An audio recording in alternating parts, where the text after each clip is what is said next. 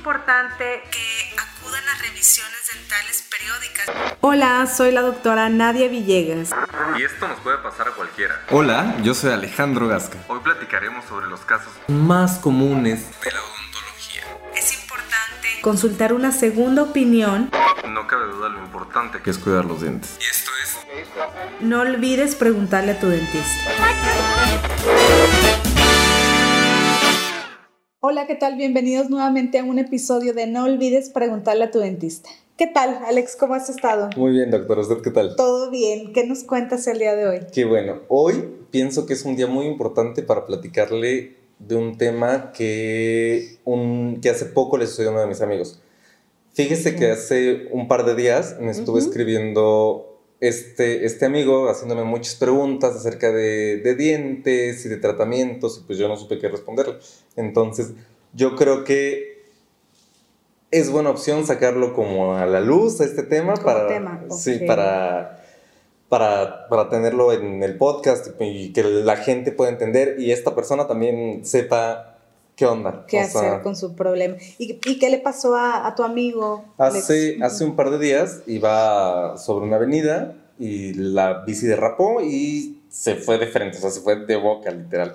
Entonces, este, perdí el diente de, uno de los dientes ah, caray, frontales. centrales. Sí. Sí, bueno, fíjate que es bien común que eh, tengamos, bueno, que haya accidentes de, ya sea de motocicletas, de carro, de bicicletas, y es muy común que, se pierdan los dientes frontales. Y bueno, digo, lamentablemente este, son, son dientes que, son los principales en, la estética, son los primeros que, se observan y por ende siempre son los primeros que, que salen dañados, pero nada más le pasó eso a tu amigo, Alex, no sufrió ningún daño pues, de nada. Nada más el diente, pero... El pues, diente.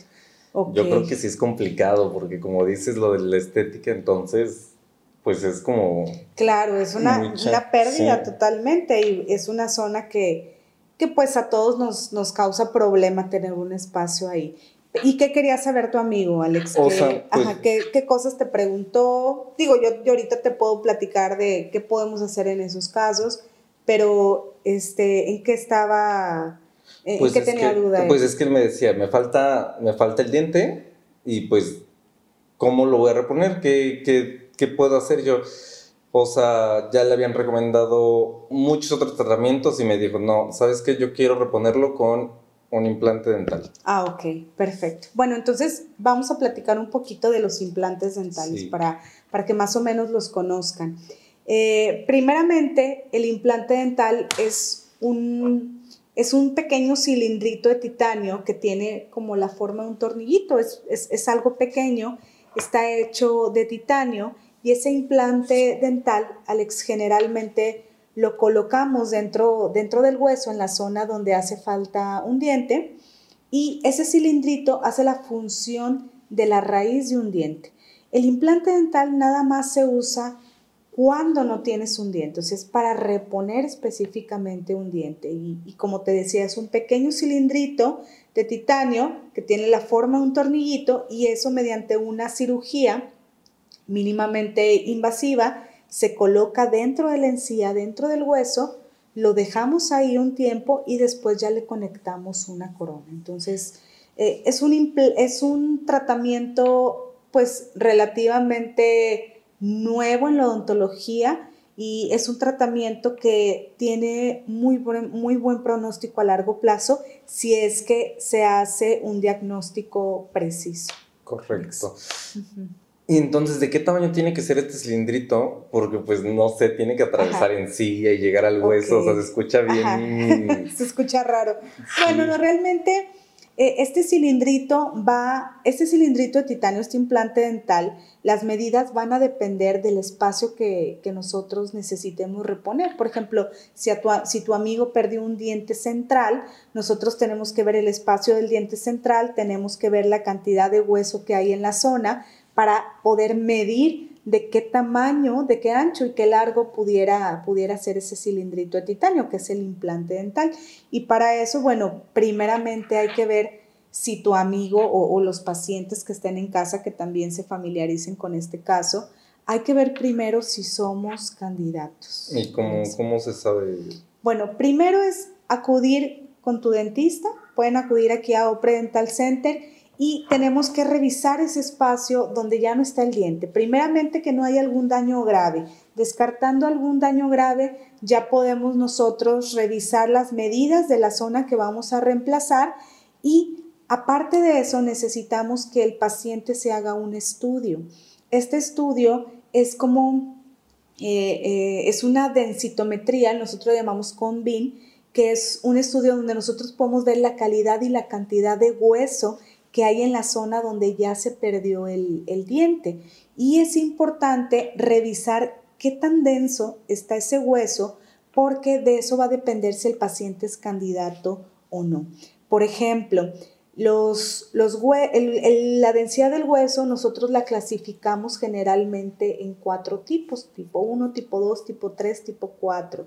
El tipo 1 es el hueso más denso, el tipo 1 y el tipo 2 son de los huesos más densos y son eh, buen tipo de hueso para que un implante dental pueda eh, integrarse en esa zona. Entonces, primeramente, que haya suficiente cantidad de hueso y que la densidad de hueso que tenga el paciente en la zona realmente sea de buena calidad.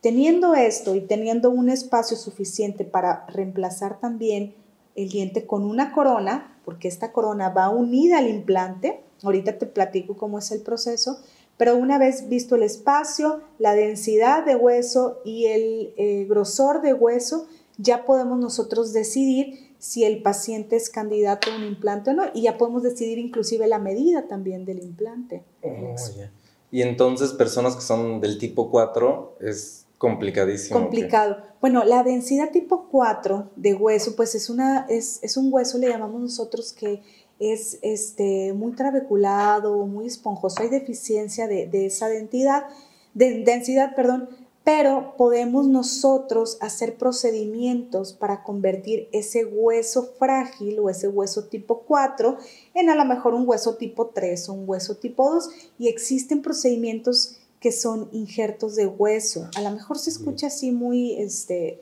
muy aparatoso, pero realmente el injerto de hueso es hacer un procedimiento donde se colocan particulitas que son regeneradoras de, de hueso y la densidad nos puede cambiar a una densidad que realmente sea adecuada para un implante. Entonces, es posible que nosotros podamos convertir un paciente que tenga poca densidad de hueso en un paciente que tenga una densidad al menos aceptable para recibir eh, un implante dental.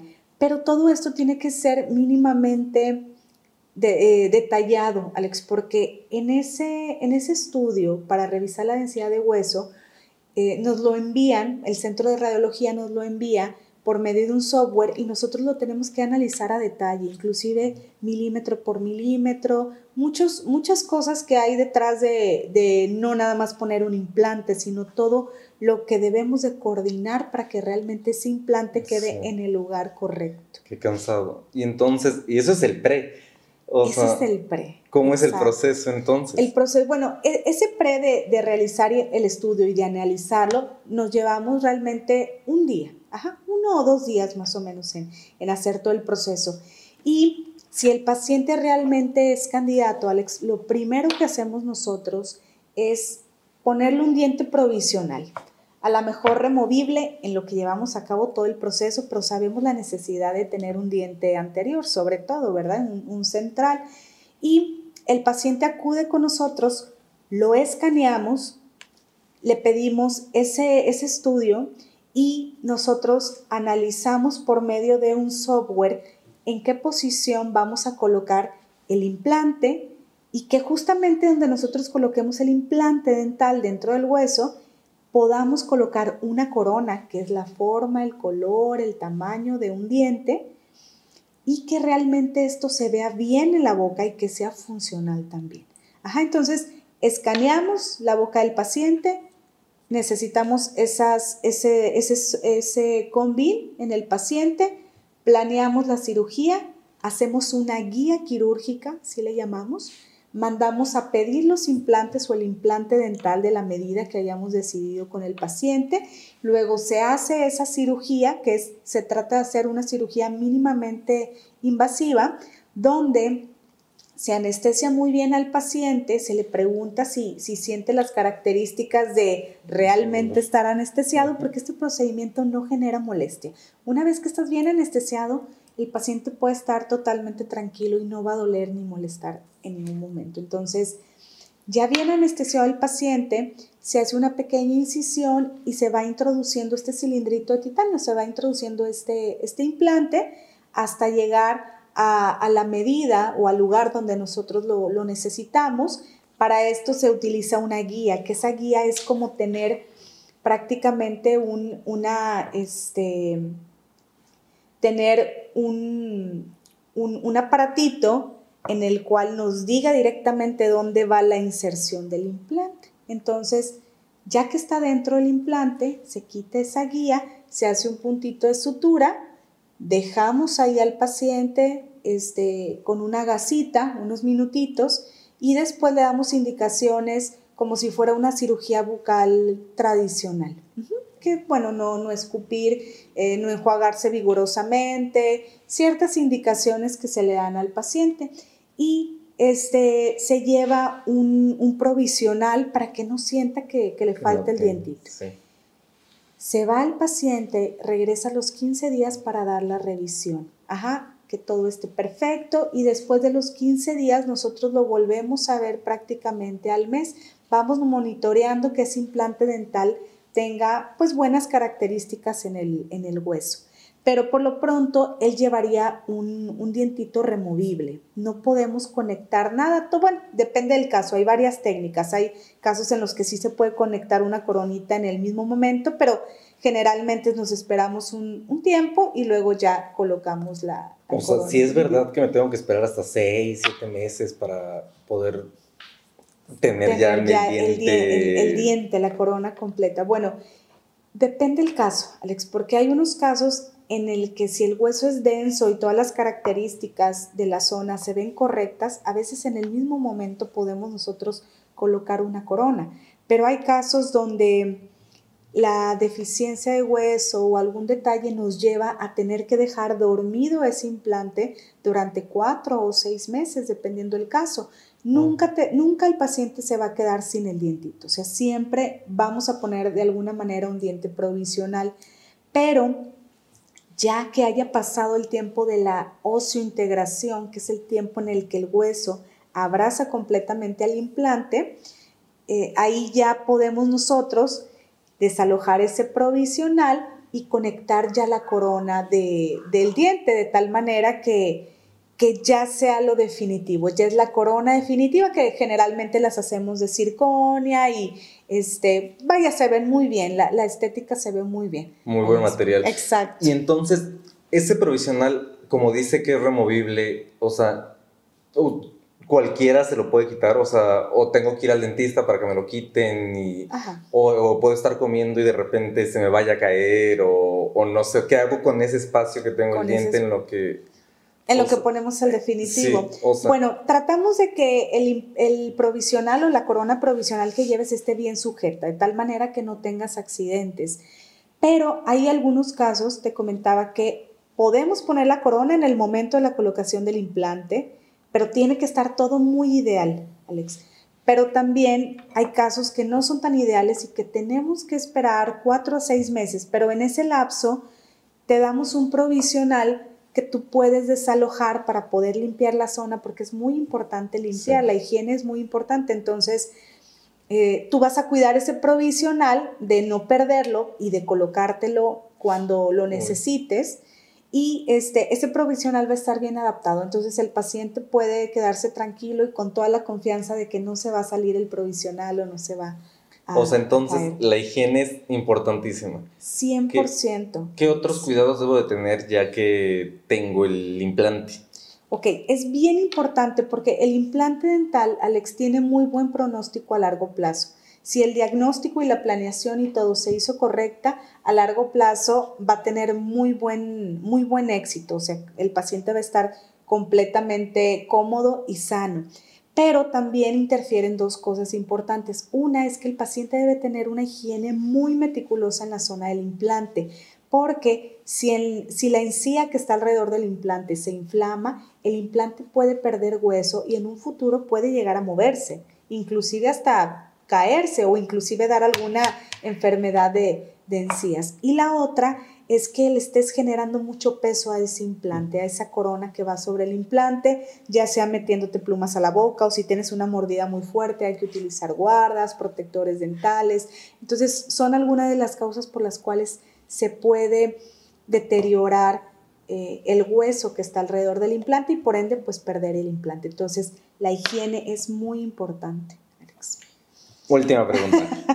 ¿Y cuánto, cuánto, ya teniendo el implante, cuánto me va a durar? ¿Cuánto te va a durar? Bueno, la verdad es que el implante tiene muy buen pronóstico a largo plazo. Inclusive hay estudios que te dicen que en 20 años tiene una tasa de éxito del 98%, 99%, es muy alto, pero de igual manera lo tienes que cuidar porque cada caso es diferente. Lo que sí es que el implante dental es un tratamiento definitivo.